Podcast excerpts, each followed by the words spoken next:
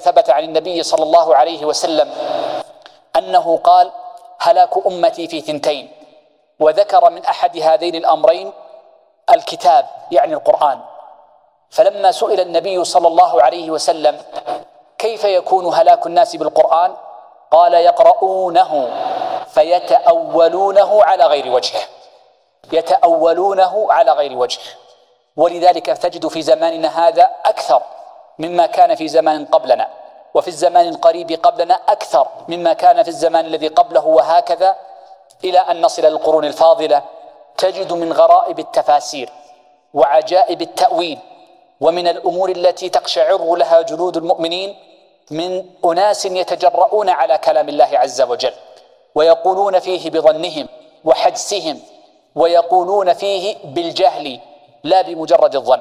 وقد روينا في الخبر أن من قال في كتاب الله بظنه فأصاب فقد أخطأ أي فهو آثم وإن وفق للصواب هذا الخبر معناه متجه عند كثير من أهل العلم.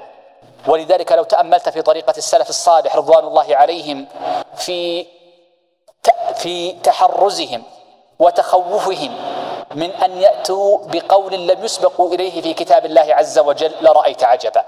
فهذا صديق هذه الأمة وصاحب رسول الله صلى الله عليه وسلم وأكثر الناس ملازمة له أبو بكر الصديق رضي الله عنه. يسأل عن آية في كتاب الله عز وجل فيقول أي سماء تظلني وأي أرض تقلني؟ إن قلت في كتاب الله ما لا أعلم. لقد ضرب لنا أبو بكر الصديق رضي الله عنه أروع الأمثلة في التورع عن القول في تأويل كتاب الله عز وجل وتفسيره بالظن والجهل. ولذا فإن المسلم يجب عليه أن يتقي الله عز وجل في تفسير كلام الله وأن ينظر فيه بلسان عرب وبمراد الله سبحانه وتعالى الذي كشفه لنا رسوله صلى الله عليه وآله وسلم.